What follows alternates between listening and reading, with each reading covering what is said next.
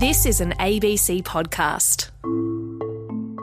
Hello, this is CoronaCast, a daily podcast all about the coronavirus. I'm health reporter Tegan Taylor. And I'm physician and journalist Dr. Norman Swan. It's Thursday, the 28th of October, 2021. And folks, you've had one dose of coronavirus vaccine, you've had two doses of coronavirus vaccine, but wait, there's more. Uh, the Therapeutic Goods Administration has now said that they are approving a third dose. It's a bit complicated how uh, vaccine approvals work in Australia, Norman, and I might get you to talk people through it. But first of all, why are we talking about people getting a third dose of coronavirus vaccine? Why we're talking about it is because of waning immunity. And there are multiple sources of that information.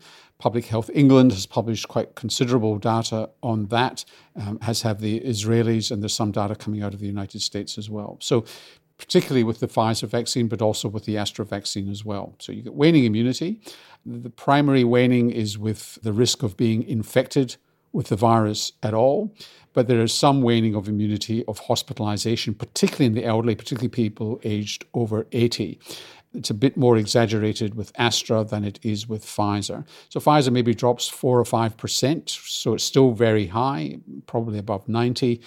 Astra may well drop a bit more than that in terms of prevention, prevention of severe disease. So that's why people are doing it to actually give you a top up. And also, the growing realization is that it's not a booster. These vaccines, almost certainly, if we'd had time to study them, probably in terms of dosage, we've had time to study them. And I want to be clear about this. There's been time to study their safety and effectiveness. We know that they're safe and effective. What was foreshortened a bit was the study of their dosage this is really a correction where if we'd had 10 years to study this, we might have got the dosage more accurate. But in fact, even with human papillomavirus vaccines, it's taken a while for them to realize that you could actually go from three doses to two and maybe even to one eventually in terms of uh, HPV immunization. So this is not an unusual situation. And so it's been clarified. And so they, they're saying it should be with the Pfizer vaccine, even if you got a different vaccine for your first dose, and it should be at least six months after your second dose we don't know yet, I'm guessing based on what you just said, whether you will need further booster shots after this. You're, you're sort of thinking about this as probably being the third dose and then maybe we're done for a while after that? Yeah, the term for it is primary schedule. So the primary schedule up till now has been a two dose schedule for Astra, for Pfizer, and for Moderna. Whereas, for example, the primary schedule for hepatitis B is a three dose schedule. So the primary schedule here is two doses. And I think what's going to emerge is that the primary schedule for COVID 19 viruses is a three dose schedule for at least Pfizer and Astra and possibly Moderna. It seems interestingly, Moderna gives a stronger immune response with the primary schedule of two doses. And it's not entirely clear that you need a booster with Moderna, and there's less data around or fewer data around. I want to come back to something you said earlier about Therapeutic Goods Administration advising. That's not what the TGA does, and they haven't advised here. What they do, they're the regulator, and they want to study whether it's safe and effective to give a booster. And they basically have approved, on the basis of data supplied by Pfizer, they've approved the use of Pfizer as a third dose after six months. And I assume although it's not entirely clear from their product information. I assume they've come to the conclusion about six months from the overseas data that that's when you start to see a surge of severe disease, particularly in the elderly. The group that talks about implementation and how it's used clinical is ATAGI, the Australian Technical Advisory Group on Immunisation. And it's paralleled in the United States. In the United States, the Food and Drug Administration is like the TGA. They say, should you wish to use it in this way, we've given approval. And then the CDC decides on how it will be used and implemented. And that's the advice that uh, the US government uses. And in Australia, the advice that um, the federal and state governments use is the advice from ATAGI, the technical group. So we're, as we speak and record this CoronaCast, we're awaiting the ATAGI advice on this.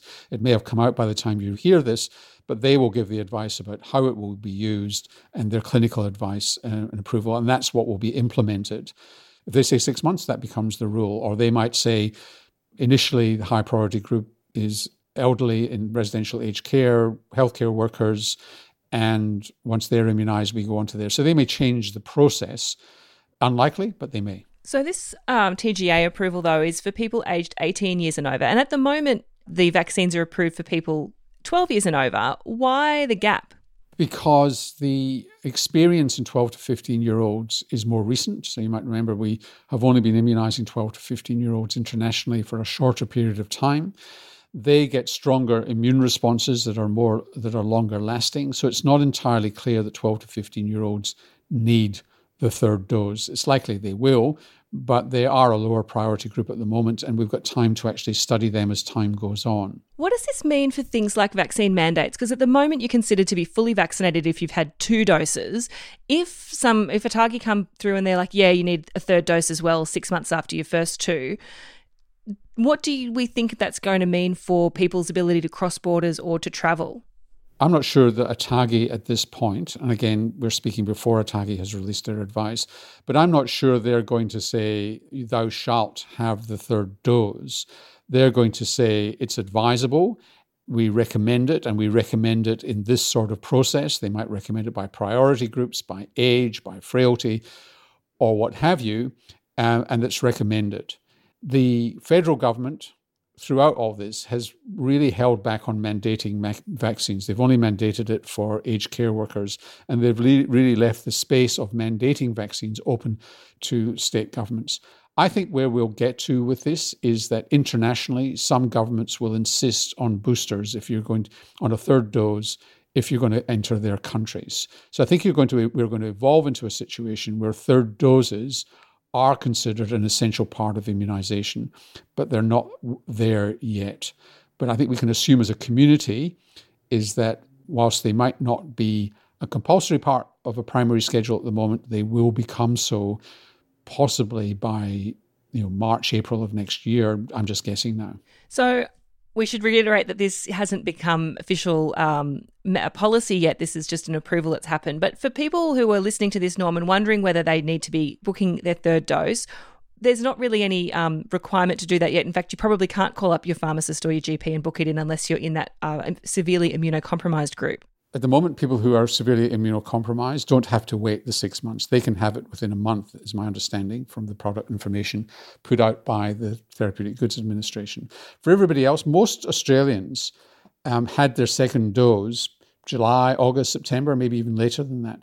So most people listening to CoronaCast won't be eligible or indeed need worry about it until the beginning of next year through to February. Pete has written in wondering, assuming ATAGI recommends it, what if you just happen to get your third dose a few weeks earlier than the six months?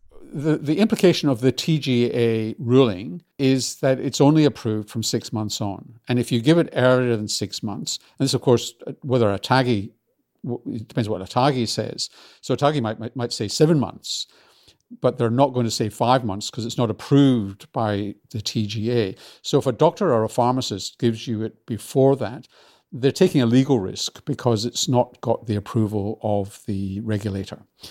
So that's the issue there. So you, in theory, you cannot have it or you should not have it before six months, according to the regulator in terms of the choice of six months, that comes from the observation of international populations where you just start to see problems emerging at six months, particularly in elderly people. What happens earlier than that immunologically is not fully known, but it's likely from the experience of other vaccines that um, where the gap between them is like six, eight, 10, 12 weeks between first, second, and third doses. So you would have to assume from the experience of previous vaccines that it's okay to have it earlier than six months. It's just that it's not been approved by the regulator. And a lot of people had reactions to the first vaccines, you know, the soreness, muscle aches, that sort of thing. Do we know if there's um, different side effects after these third doses? So, the side effect profile after a third dose of Pfizer, which is what's been approved at the moment, Moderna has not been approved for a third dose, is similar to after two doses. Right, so nothing, no, nothing new here. No, no surprises. No. When we're talking about adverse reactions, we're really just talking about things like your arm sore after having a needle stuck into it, fatigue, headache, um, and just sort of aches and pains and chills. Like not nice, but not that's right, not bad. The most common side effect is pain. About eight out of ten people. Uh, about six out of ten people feel tired. Uh, about four out of ten people get a bit of a headache. About three out of ten people get muscle aches and about one in five people get chills and pains in their joints. Those are the commonest side effects. So, anyone who's had two doses is going to know what that feels like. But if you are interested, you can actually go to the TGA website and there's a whole document there that, that goes into this in detail. Yep. So go and get you know, go and get the information. Don't just trust CoronaCast to give you it.